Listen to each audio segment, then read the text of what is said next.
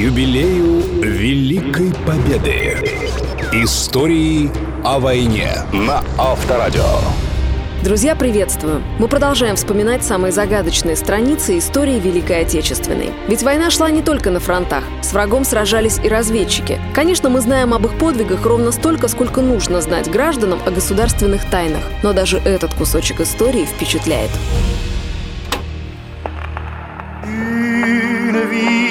D'amour que l'on s'était juré et que le temps a désarticulé jour après jour. Наверное, нет человека, который бы не слышал этой песни в исполнении Шарля Азнавура. «Une vie d'amour» – «Вечная любовь». Главная тема советско-французского фильма «Тегеран-43» с Игорем Костолевским, Натальей Белохвостиковой и Оленом Делоном в главных ролях. В год выхода картины на экраны ее посмотрели 100 миллионов зрителей.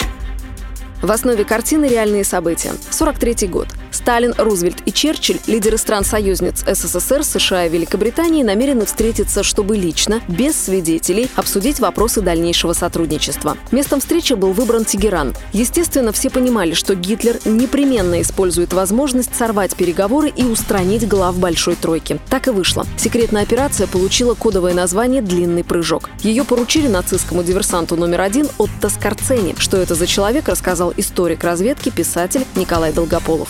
Скорцени – это тот самый головорез, любимец Гитлера, который в свое время похитил буквально из рук итальянских партизан Бенита Муссолини. Скорцени дважды побывал в Тегеране. Он намечал пути подхода к посольствам, и он наметил несколько улиц. Если бы по ним двигались кортежи, то немецкие диверсанты смогли бы в упор расстрелять лидеров трех государств.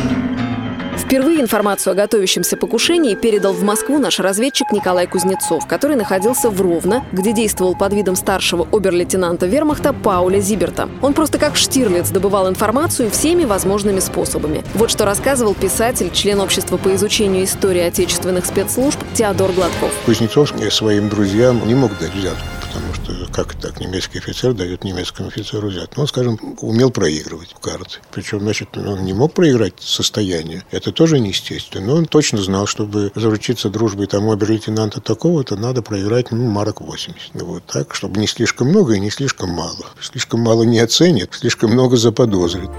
Именно так Кузнецову задолжал штурмбанфюрер СС Ульрих фон Ортель, знавший о покушении. А расплатиться он предложил иранскими коврами, которые собрался привезти из деловой поездки в Тегеран. Пазл сложился. Кузнецов понял, что немецкие агенты едут в Иран не просто так, рассказал первый заместитель начальника внешней разведки КГБ Вадим Кирпиченко. Будучи уверенными, что эта операция действительно готовится, были приняты беспрецедентные меры, которые сводились к тому, что необходимо убедить Русь Рузвельта переехать на жительство в советское посольство, которое превратилось в бастион. И, конечно, если бы Рузвельт остановился в своем посольстве, и руководители ездили бы по Тегерану, шумный, восточный, базалаберный город, пробирались бы из одного места в другого, конечно, покушение организовать было бы не так трудно.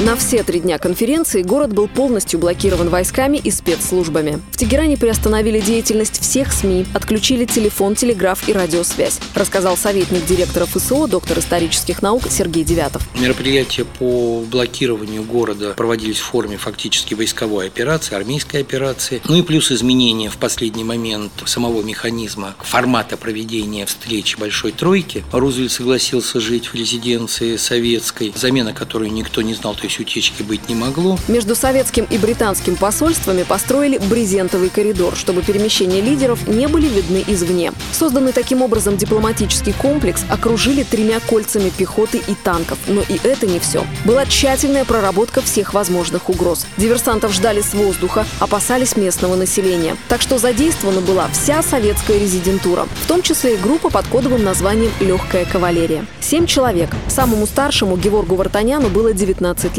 Самой младшей девушке по имени Гуар всего 16. В их задачу входило наружное наблюдение и выявление немецких агентов. Вот какой случай описал историк спецслужб Александр Бондаренко. Был случай, когда они видели, знали, что явно немецкий агент какой-то, персидский товарищ, следили за ним, но ничего не могли найти. Он ходил по базару, сидел в чайхане и все, но приходила информация, что он с кем-то встречается, что-то как-то. В конце концов, чуть ли не сам Георг Андреевич, будучи маленьким Гариком, залез куда-то на крышу и вдруг смотрит, там две такие одинаковые рожи в доме сидят. Оказывается, братья-близнецы. И когда наружка шла за одним, то другой спокойно выходил и делал все эти дела. И именно легкая кавалерия под руководством Вартаняна обнаружила команду из шести диверсантов, заброшенных в Иран. Собственно, из-за десантирования операции получила название «Длинный прыжок». Вот что об этом вспоминал сам герой, разведчик Геворг Андреевич Вартанян. Нашей группе посчастливилось установить десант, который был выброшен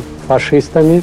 И этот десант составлялись из радистов, которые должны были, значит, подключить связь с Берлином. Англичане выловили этот десант, но нам ничего не сказали об этом, несмотря на то, что наши резидентуры в то время сотрудничали. Так что пришлось немцам какое-то время поработать под колпаком, сдать своих агентов и сообщить в Берлин, что планы покушения раскрыты. Как юным разведчикам удалось справиться с таким опасным заданием, рассказал историк разведки, заместитель главного редактора российской газеты Николай Долгополов. Вот когда я спрашивал Гар Ливоновну, как вот это все у вас получалось, а знаете, вот с утра вот выходили в 6 утра на улицу и рыскали вот по всем домам, где могли бы быть немцы, а какие-то деревья лазили, смотрели. И вот однажды удалось понять, что это люди, вот эти вот семеро, это действительно настоящие немецкие диверсанты. Георг об этом сообщил своему начальнику, президенту Ивану Ивановичу Агаянцу, и Агаян сказал, что все, ваша задача выполнена, и будет брать люди из спецназа. Георг Андреевич и Гера Леоновна говорили мне, что говорит, мы чуть не расплакались, так хотелось нам самим. За несколько дней до начала конференции были проведены аресты немецких агентов в Тегеране. Одни были переданы британцам, другие вывезены в Советский Союз. Следующую группу агентов, которые которые и должны были заняться устранением Сталина, Рузвельта и Черчилля, Германия отправлять не стала.